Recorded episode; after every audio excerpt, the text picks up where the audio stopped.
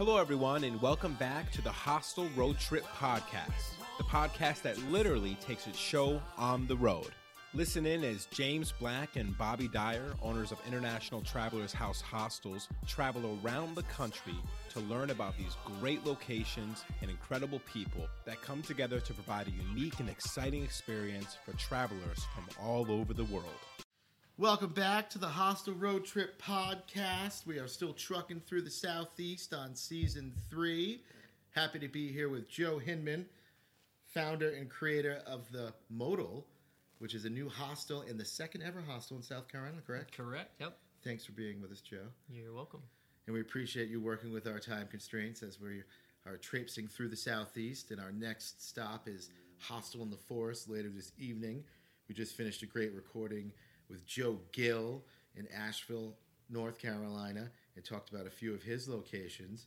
But we're excited to talk with you here as you have another unique situation that can be relative to a lot of the industry listeners of taking a former dentist office Yeah. and fully rehabbing it, gutting it out, and transitioning it into not only a hostel but a cool place for the local community to come enjoy themselves, as well as some amazing outdoor space that you're going to be able to use for events and other type of music gatherings and things like that. So definitely an exciting time for you, as I know you've been working on this for many years Yeah. and also an exciting time for Greenville as they've got something cool coming, whether they know it or not. Right. But we like to always start off a bit and talk about your personal journey and how you got exposed to hostels and what made you crazy enough to want to try this and passionate enough to keep going through all the trials and tribulations.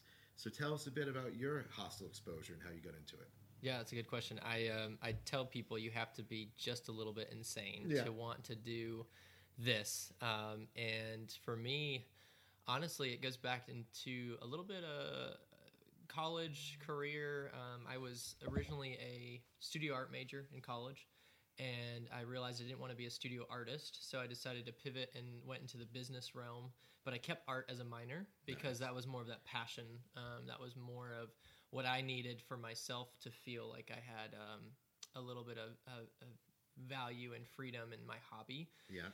Um, and so, in my career as a marketing professional and a designer, I ended up working for an agency and traveling across the U.S. Um, back in 2014 Okay. when I moved out of Greenville. Um, I'm a native from this town. I've been here. I'm really proud of this town. Yeah. Uh, but I also realized, you know, uh, in order to personally improve, I needed to get outside of the city I grew up in and go um, explore a little bit. So I moved to Denver, actually. and Ah, um, fine city. when I moved out to Denver, I took a job where I, I traveled about nine months. So I was in Denver, but I was kind of a, a satellite, if you will, in that sense that I was uh, traveling all across the U.S. selling products with the NASCAR circuit.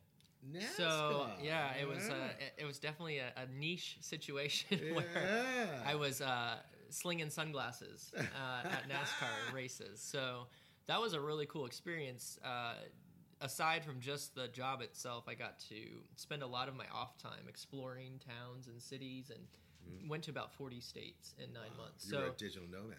yeah, I was, and I realized uh, in that experience how much Greenville had to offer. Uh-huh. Um, but I also realized how much uh, interest I had in the exploration of starting my own business. And so when I ended that job, uh, I had a, an opportunity in Greenville to come back, and so I took a corporate job, and that's when I transitioned back into this town. I realized that there was a, a major missing component, and that was a hostel.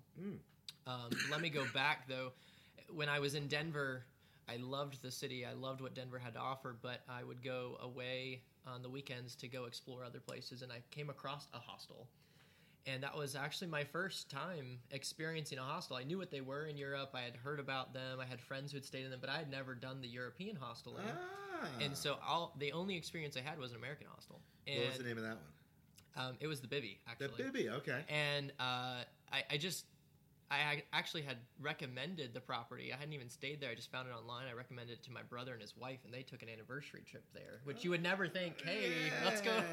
you know, you may not. splurge. Yeah. Yeah, uh, yeah. So, but they came back and they were like, Joe, this is one of the coolest places we've ever been to. You've got to go check it out. And so I ended up going there a couple times that summer and just really fell in love with the experience of hosteling as an American, um, and and blown away that I could stay in Breckenridge of all places Yeah. um, for such a low cost, you know, and and yet still meet people from all over the country and the world and all age groups and all that stuff. So when I came back to Greenville, I had no intention of starting a hostel. I just knew that I wanted to start a business at some point in my career, and I just happened to have a friend called me up and said, you know, hey, I know you're moving back to Greenville.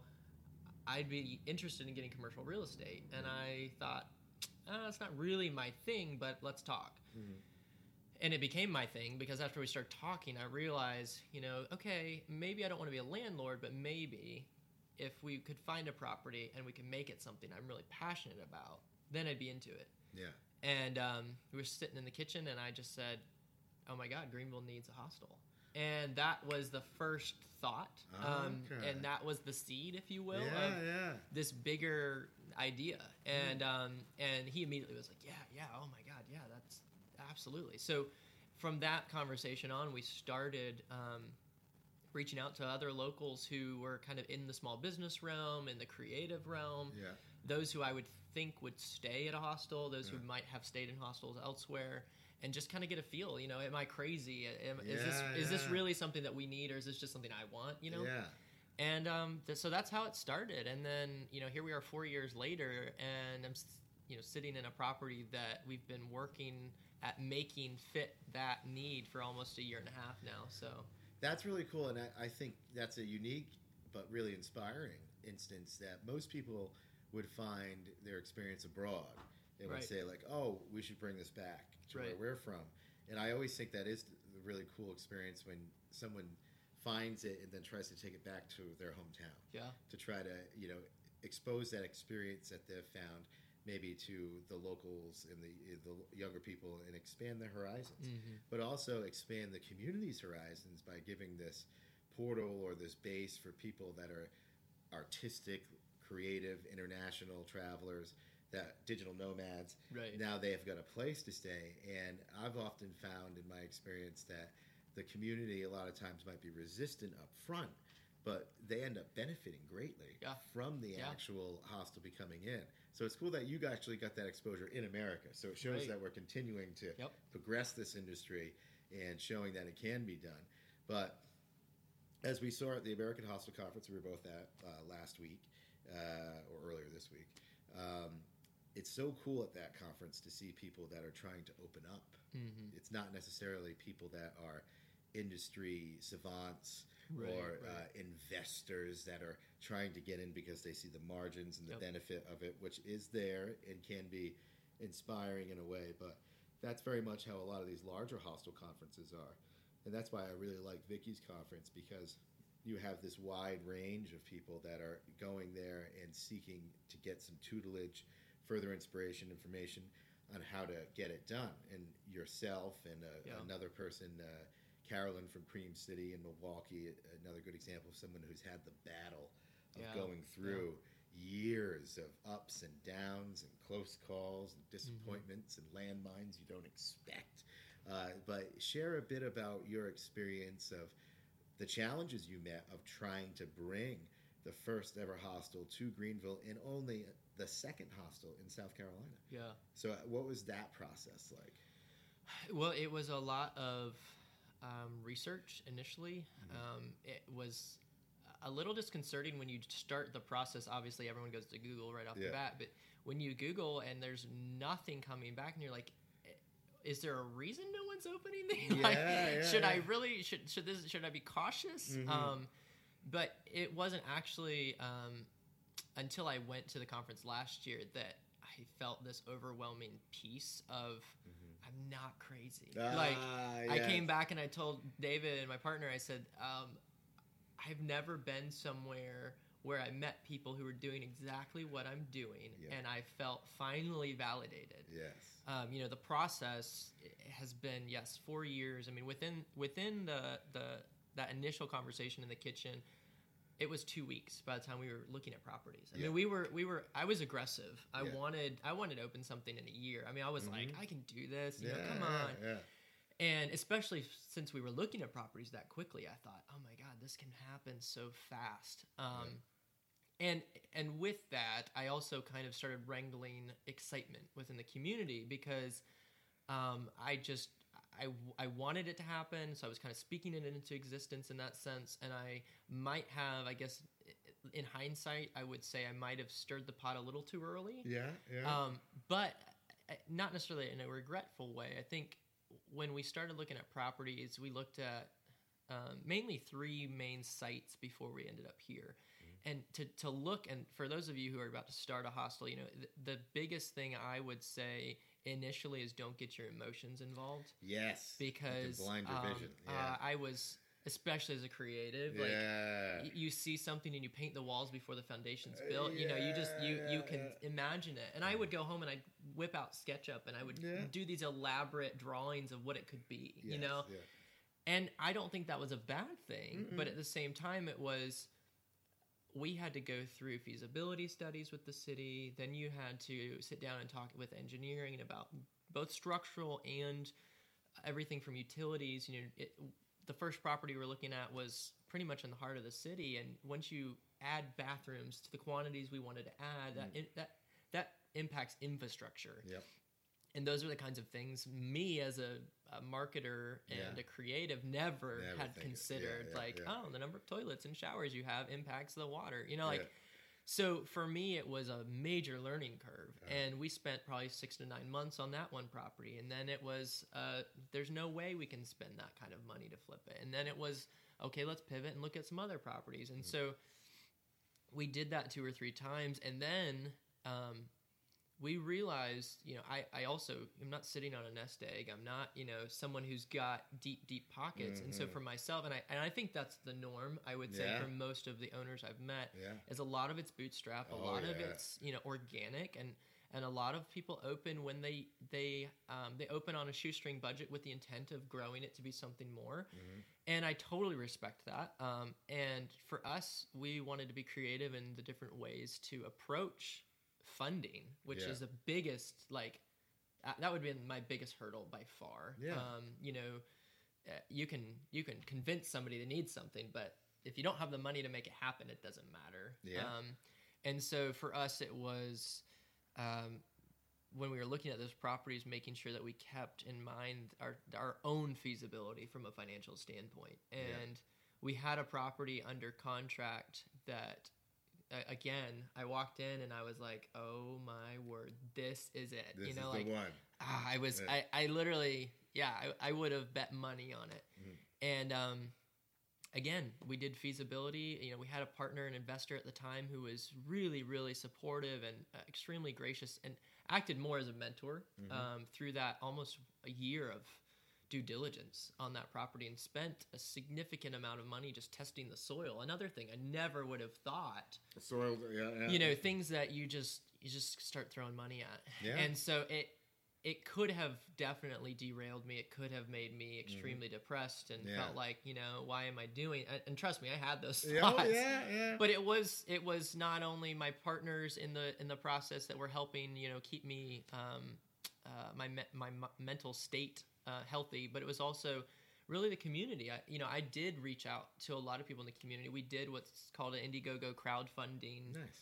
um, campaign, and we did that in order to make the community feel like they could be part of what we were doing. And Mm-hmm. one thing we talked about a lot at the conference is the stigma Yes. of hostel. That term, like Whole other thing to overcome. people don't Yeah. even know what it is Yeah. and and we had the same situations we'd walk into a meeting and we'd say that term and the person would look at us either with a scowl Yes. or a question mark and be like can, you Neither s- face what is is that good. yeah exactly Yeah, yeah. especially when you're looking for permission and Yeah. um, yeah.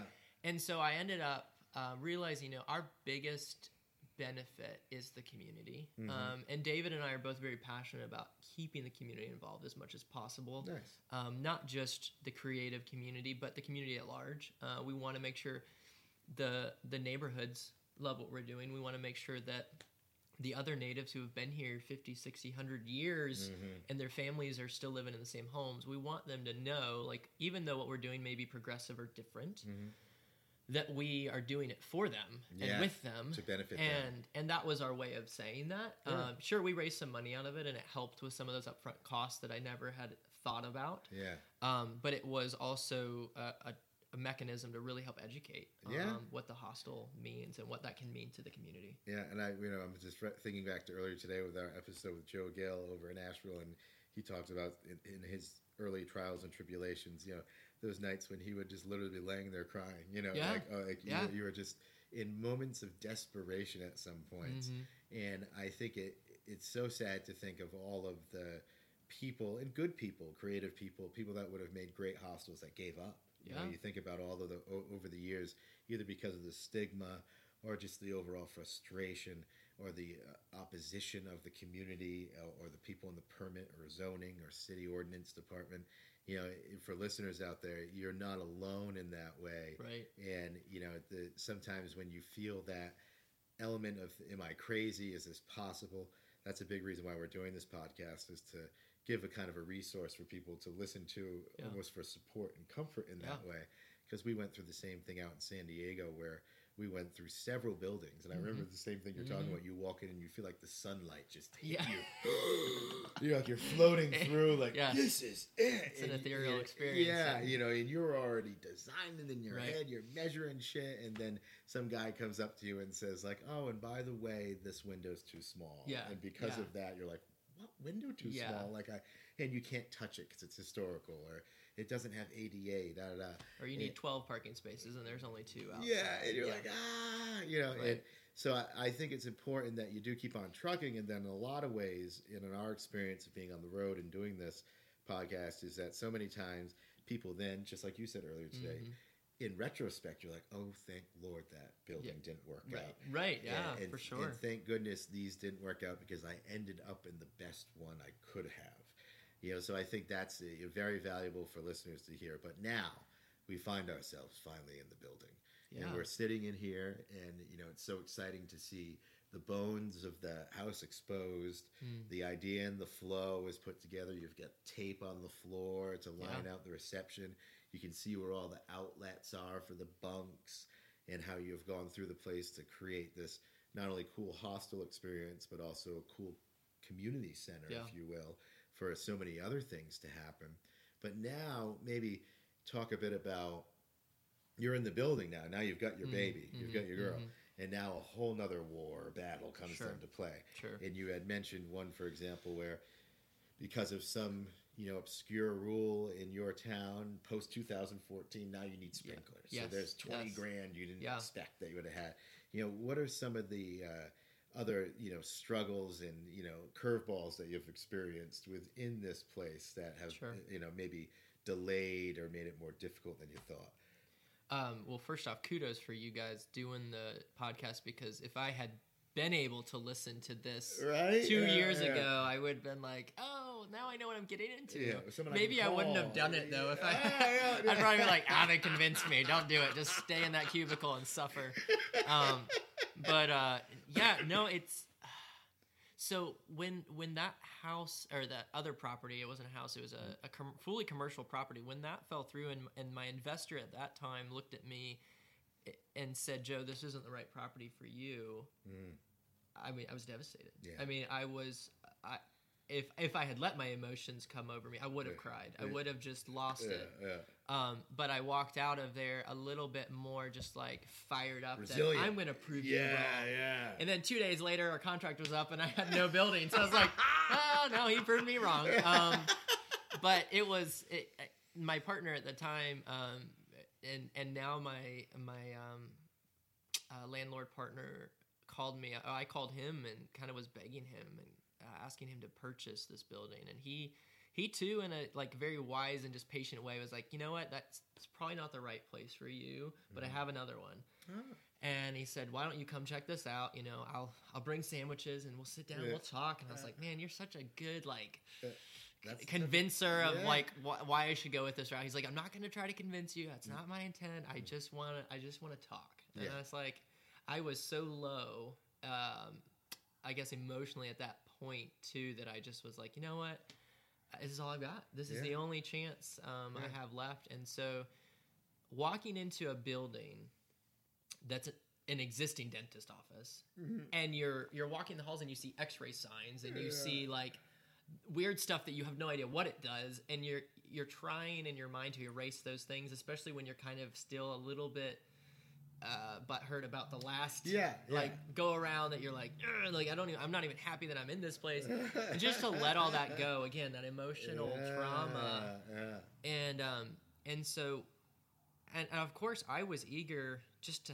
to to latch onto something else i think again that once he cast the vision for what could be in this place and we talked and we had that that just breather session um i saw it i saw it and i saw it more completely than i had and i realized I, I really did see the other negatives of the former property as a limitation. And I, at that point, like you said, you realize you're happy Yes. that you dodged that bullet. Yeah. And um, I think a lot of it had to do with shame too. Like you feel you've told you've told your whole community you were going to do this Yes. thing, and you you even took money. Like you Yeah. even you convinced people, Yeah. and and I I felt guilty for that. Sure. Um, sure. But then responsible in a way. exactly Yeah, yeah, and yeah. um and so there was a lot of people asking after uh, that change they're like so you know how's the building coming out oh well we didn't get that one we're moving to another one and so once we were into this space um i think first off it was what can we do the least to make it work mm-hmm. um again cut costs Like getting better as you go. yeah, let's Yep. let's just you know this one. It's already got ten rooms. It's already Yeah. got like a great floor plan. It's already got a lot of bathrooms. Yeah. Because it's a dentist office, you got sinks in every bed or Mhm. every um, Piping for it, Yeah, yeah, it's yeah. already kind of segmented in the ways you wanted, and so, um, and and you asked, you know, what were some of those hurdles for us? It was because there was no uh, category within the city ordinances about a hostel so that you have to find where you fit, Yeah. right? And so for us, it was bed and breakfast was the most palatable, most comparable. yeah. um, and and yet we still had to figure out some variances to that code to fit what we were doing because even bed and breakfast ordinance doesn't look at your business plan. This is one of my biggest frustrations with city code is they don't look at your business plan yeah. to see how your business functions. They look at your categorization Yes. and even though we're non-traditional and so for instance with parking bed and breakfast is only allowed at one parking space per guest room and then two for the live-in manager and i'm like well wait a second i'm going to have potentially 30 guests in this property five parking spaces is not going to do it you know and it was that kind of conversation where we had to go back and forth and be like you know yes, we put it on paper as this, but Yeah. can we can we explain that it really is going to function this Mm, way? And the yeah. functional part is what I had to constantly fight for, Yes. so that it really maintained the vision. Mm-hmm. Um, and for us, weird things like a state bed and breakfast can have ten bedrooms in South Carolina, but within our city we can only have five. Uh-huh. So I thought, oh, perfect property. We've already got ten rooms. Yeah. No, no major like architectural drawings or changing of walls and studying up and all. No. So we had to pretty much once we realized that we were uh, limited by that. You know, again, this is where a really good partner comes in play. Someone who's willing to do it right Mm. Yeah. And do it right the first time. Um, and he was like, you know, let's let's sit down with our architect. Let's discuss this. And so we started redrawing. The, I mean, I probably drew the floor plans 15 times just to make it work, but also to make it the best. You Yeah, know, you yeah. really. The nice thing too is we we've got the flexibility that we're not you know held to a lease right now. That um, our investors have been really patient. Yeah. and given us that flexibility. Good. And that's another reason why, if you've got the time, take it. Yeah. Don't rush to open just to be open. True. Um, true. the numbers obviously matter in the sense that you want to start making money to pay for this. But if you open premature, you get bad reviews. It's all a hospitality situation of you want to make sure that you open with your best foot forward. And so we gave ourselves the time to do a good floor plan that we mm-hmm. were happy with. And and I mean, I would think I was done and then I'd walk it. I would come in here and I would literally walk for hours, just walking it, thinking what's going to go here. And even even down to the furniture and then I would be like, "No, I want this here." and then I'd run back to David and be like, "Wait, can we? Can we? Yeah, Is it too this? late to Yeah, change it? yeah, like we haven't done the work." And and he would he was flexible, you know. Yeah. And so, and even once contractors came in, and I saw something going in that like wiring, like you were talking about power outlets, Yeah. like. If you want something to be specific, you have to be there, Mm-hmm. and that's another challenge. Is um, I was working a full time eight to five corporate America job while I'm having contractors in my property making changes, and I'm like, ah, you know, and I'd come back and I'd, I'd I felt like I was a, again a little bit anal, but I was just like, I want it done right, and I need it done a specific way. Yeah, Um, yeah, understandable. so I, I going back to the property itself, I think the biggest hangups, and this is I, I from what I've heard across the country at the conference and from other owners is terminology, making sure that you educate the city on what a hostel really is, and, and go into those meetings with examples. Yes. Um, go in with examples that you want to emulate, not just any example, because yeah. some hostels you could put in front of the city and they'd go, "We don't want I that." don't want that here. Yeah. some hostels, you know, they'd be like, "That's amazing," and you want Mm-hmm. it. And and to be quite fair, actually, the city when I presented initially, they were all about it. They Nice. loved it. Sometimes you get that. Yeah. And and I thought, we got them. This is Mhm. great. Mm. But then it doesn't trickle down into Yeah. the departments. It doesn't trickle down into code enforcement. It doesn't trickle down into the the person you're seeing every day. yeah. And so it's really a, uh, the most important key is communication and documentation. Making sure that you keep track of Yeah. those conversations. Yep. You have emails to validate. Mhm. And and it's not because you're trying to be antagonistic, it's because you're trying to be a good business person. to cover your ass. Exactly. Yeah. Because Um, I think it's often a misconception. A lot of times, you're a city council member, who's a politician, wants to tell you yes, wants to appear pro business, wants Correct. to make everyone happy. Correct. But then when you get down to the departmental person that has to put their name on the paper, Right. they don't want to sign it. Exactly. And they'll push you off to another department. And no one really wants to be held responsible if it goes wrong. Right. So that is a great piece of advice of connecting the dots for them to show them like, oh no, well the city councilor said this or the chief zoning guy said this. So now Mhm. I've got this email from him or this letter from him. Or I've even had it, no, I've got this voicemail and I'm going to play it for you Yeah. right now, Yeah, you know, and make them listen to it or show them a text. And I think that's a great way to keep your paper trail. Yeah. Because even when you, and I've had this experience personally, we had properties that we looked at that didn't work out, but we had gotten some type of concession from the city that they agreed to. Yeah. And we were able to pull that back out. Like, mm-hmm. well, on this property that we didn't actually open, but you did say this was okay, and we're Right. still in the same city here. And you'll kind of corner them in their own Sure. game. Uh, and they're not expecting that persistence a lot of times from a hostel person because they're thinking you're some hippie or some you know Right. you know artist you know that's Well, and David. David is very adamant about the due diligence on our end to prove to them that we're willing to do the work. Yeah. We're willing to show you that we did the research. We, you know, we went and found what we could. Mhm. But in some instances, either the code was so ambiguous, Yeah. or it was just confusing, Yeah. and you needed someone on their end to interpret for you. yeah And so we would come, even with our architect or engineer, and say what we felt like it stated yeah and what we believe we were able to do. Mm. And they would appreciate when you've gone through and you've done the homework. You've you've spent the time. They can respect that. and so that's the way to build, um, I guess, some. Uh, Some rapport with exactly, them. Yeah, yes. yeah, I agree completely. Well, so we've gotten to the point of now that we are building out this experience.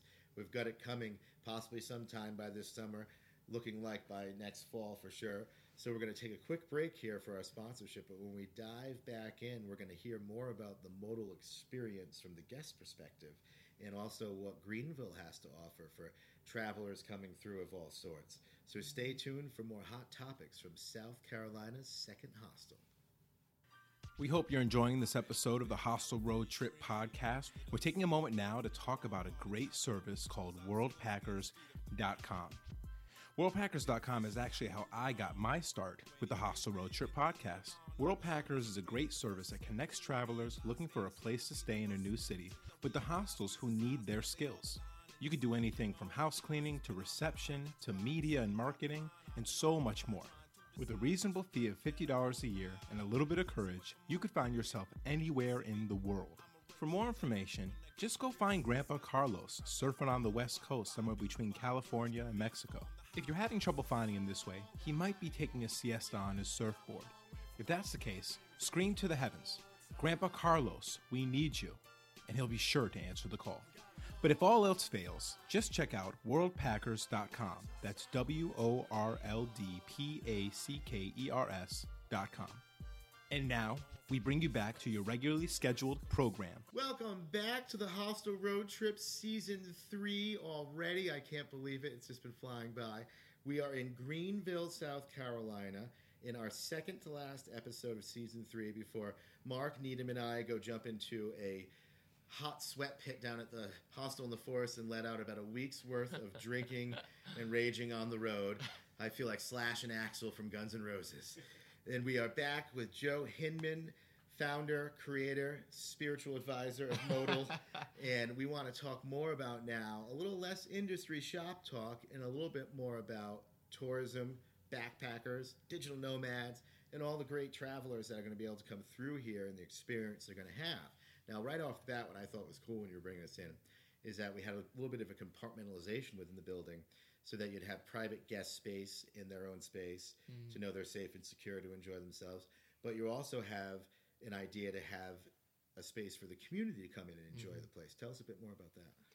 Yeah, so like I was saying earlier, you know, community is a huge part of Mm-hmm. what we want, and with Modal and what Modal exists to do, it's it's always been uh, an intent to make Modal kind of the artistic creative hub of the Mhm. city, so that if you're a guest coming from out of town and you want in, you know immediate entrance into that creative culture, which you're most comfortable in as Yeah. a creative, Mm. um, we would be that place for you. Yeah. And so the intent is to provide space both for the locals in Mm-hmm. the lobby area and the reception area where they can have a, a, a beer on tap from a local That's brewery. They can have um, coffee. You know, we've got some really great coffee roasters in our area, um, and and give a space for that mingling to happen. Yes. A lot of hostels are, are antagonistic, or, or not necessarily antagonistic, but closed off to the, the local community Which because is a of big mistake. Yeah. yeah, because I, I feel like, again, if you really want to educate, you got to bring them in, and it's not even if it's not into the building itself. Mm-hmm. Yeah. There's ways to bring food trucks around the property, have outdoor venue opportunities, and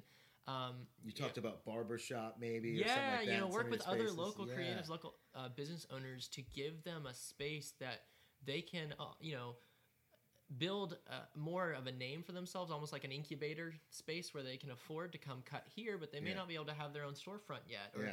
um, give some of these new creatives a platform to really spread their wings. It's almost the perfect marriage of experiences, if you ask me, because so Mm-hmm. many travelers will come in an Alaska hotel concierge. Where do the locals go? Right. But little do you know, unless you've worked in the hotel business or the restaurant business, those concierges are paid off by the restaurant Exactly. people to send them Yep. to the tourist places. And so you're never really going to get a straight answer. Also, another common thing is that those hotel people don't want to tell you where the local spaces are because they don't want to see you afterwards. Yeah, exactly. So you have that uh, divide going on. Yeah. So it's so cool when you have these models of a hostel popping up that are community centered, and a guest walks in that's a digital nomad or an international traveler, and they say, "Where do the locals drink?" Ten feet away, buddy. They're in Yeah, here yep, already. And then from the local perspective, what more exciting thing to have a little bit of flair, a little bit of variety, a little bit of spice in life, and have some different people coming into town, just besides the people that you drink with every night or hang out with all the time. So then that draws in those local people because you have this world coming to you aspect Exactly. of things going on. So I love the marriage of the two in those ideas. But another thing that we've seen traveling through this uh, southern is southern area or southeastern states is the music. Yeah. So cool how much of a profound influence the music has on the community. And you were talking about housing bands and things like Yeah. that. Tell us a bit more about that.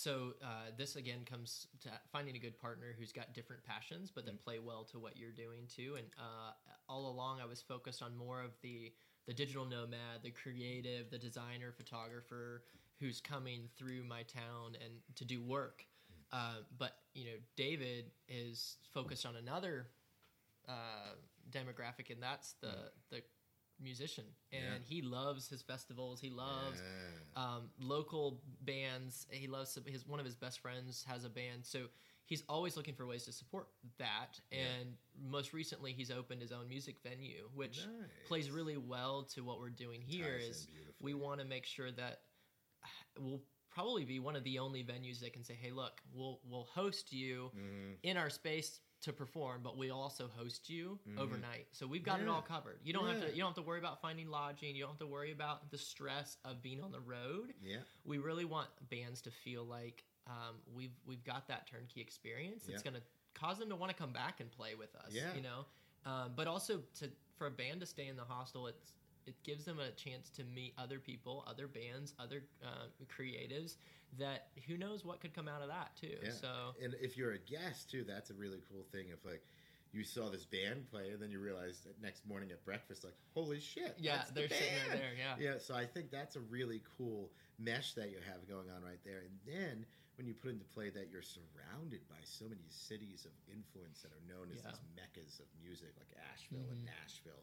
It, so if you put yourself on the map as a place that they can stop into when Right. they're on the road, Right. I'm sure you're going to get more and more acts that are interested in staying and popping in and doing the exchange.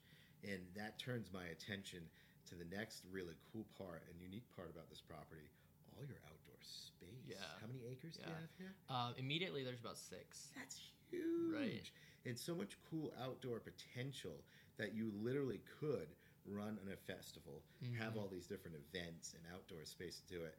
And do you have any uh, plans or ideas on how you're going to like put those events into play, or is that kind of still in its raw form? Uh, it's definitely it's it's in the works. Mhm. Um, that's kind of again that's David's baby. Yeah. Uh, is that the overall kind of development plan Yeah. of creating a space within the city that Yeah. that cultivates all of those components, and um, he, he's very passionate about keeping Greenville green, Yeah. but but still having other concepts, whether it's retail or commercial, come to complement what's happening here. Mhm. So Modal is really kind of that first major player in Mm. this specific area. nice. And um, yeah, for the you know for the short term, while that's basically all that cleared land just sitting there, Yeah. it's it's going to be uh, ripe for uh, any kind of festival. Have you thought about any type of outdoor accommodations like teepees, yurts?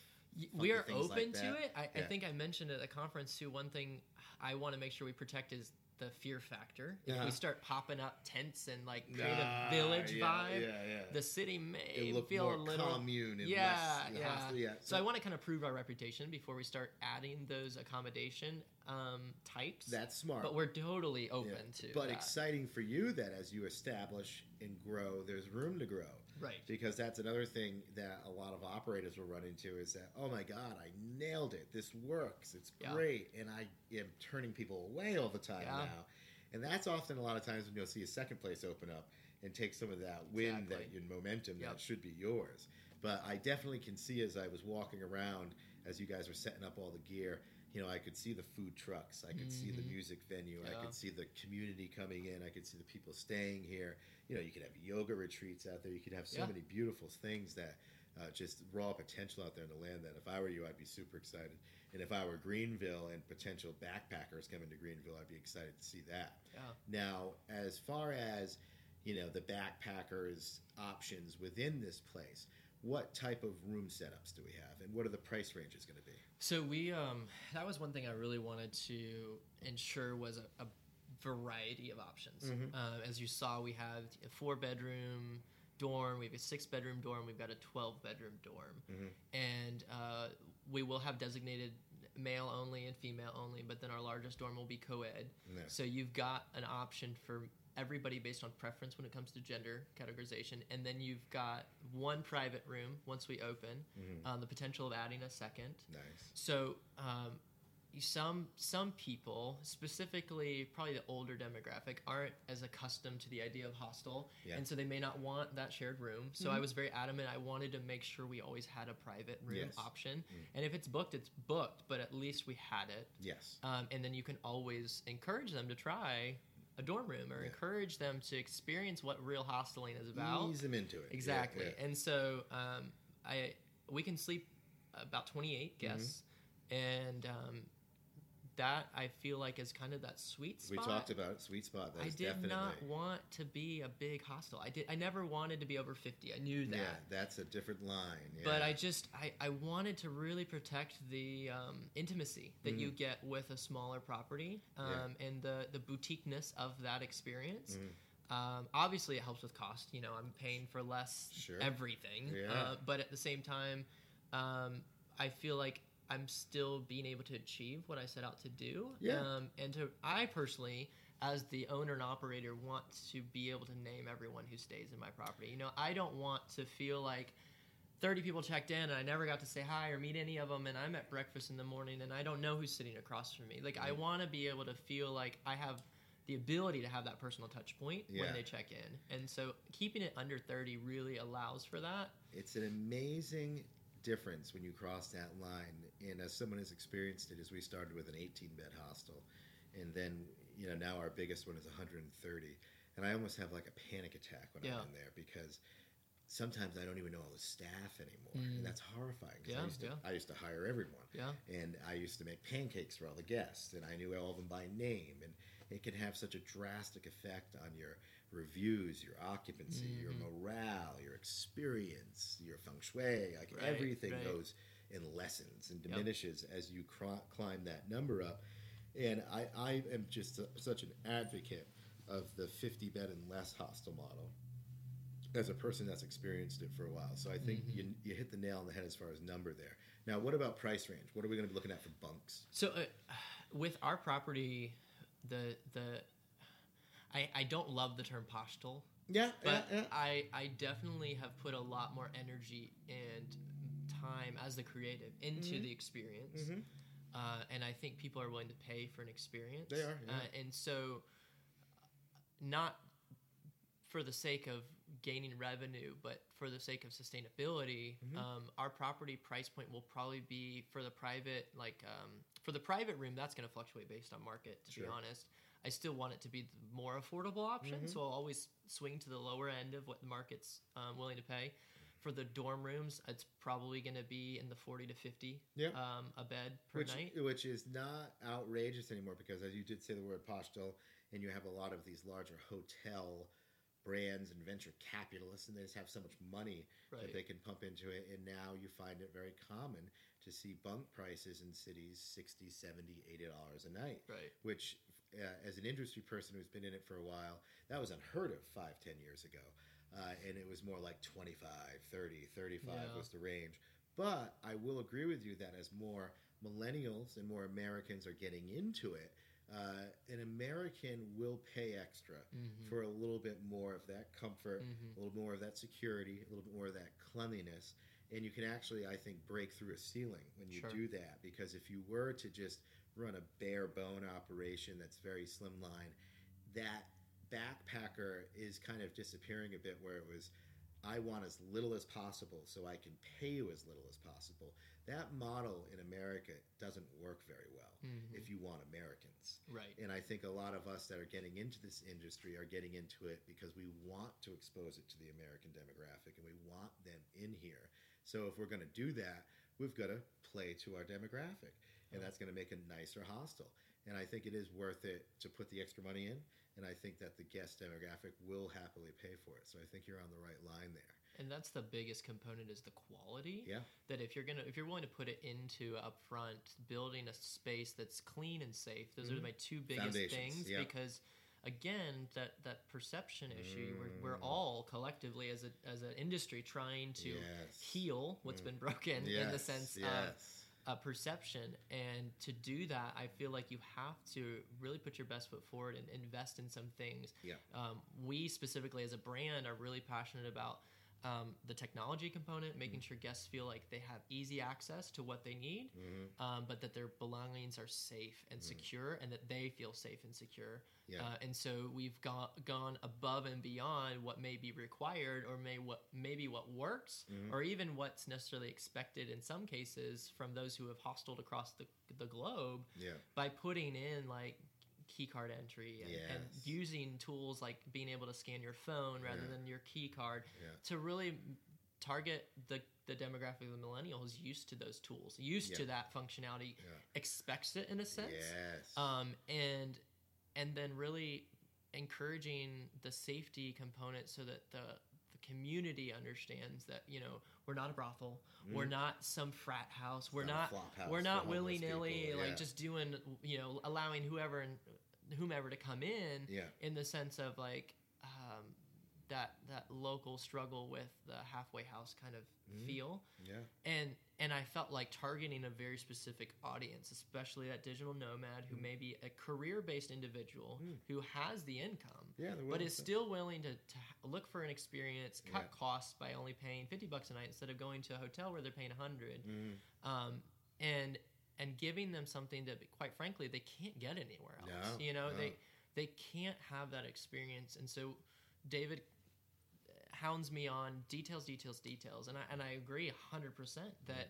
it is all in the details. And if you can demonstrate that you have that guest experience as the forefront of your mind when they're Yeah. checking in, they're not going to blink if they're paying Oh. forty to fifty bucks a night. They're happy to pay for it if they can see it reinvested into the product. Exactly. It's when you feel like you're getting scammed is when Right, you're like, right. I'm paying too much for this. Right. And as long as you put it into your product and you stand behind your product, and uh, which I know you will, you know, then that guest will happily pay for it. Now, in closing, what does modal mean? So modal uh, has several meanings actually. From a definition standpoint, Mhm. it comes from uh, the realm of transportation. Ah. Uh, so modal or modality is Okay. moving one thing from one place to another. So Okay. think of like uh, a railroad to a barge to an airliner. Like, yes. you're okay. taking shipments and you're putting them on different modes of transportation. Okay. And so it's this idea that things are constantly in motion. Yes. Um, and so our symbol, our icon, is kind of a, a wheel or a hub in your Mhm. set, but it plays to the idea that I wanted to be the hub of the creative culture. So it Ah. It's got kind of a duality. You're the modal Um, of Greenville. Exactly. I like um, it. And and we're always in motion. You know, things may look different when you come the second time. I may have new furniture. I may you know sell the artwork that's on my walls. I may have things that are different. So Not that stagnant. Exactly, and that's why our slogans visit often because we want you to come back. We want you to re-experience it. That it, the room accommodations will always be the quality that you expect, hmm but the experience itself will be different. That's Um, cool. I, I and like so that. that's that's what modal means, but it also plays into modal is a type of fiber used Okay. in linens, which Uh-huh. is our industry, hospitality. Obviously. Yeah. It also is a term used in music. So it plays to all the different facets of our our business. That's a and great I branding felt like right it was there. a like really that. really good um, encapsulation of a, a very big vision.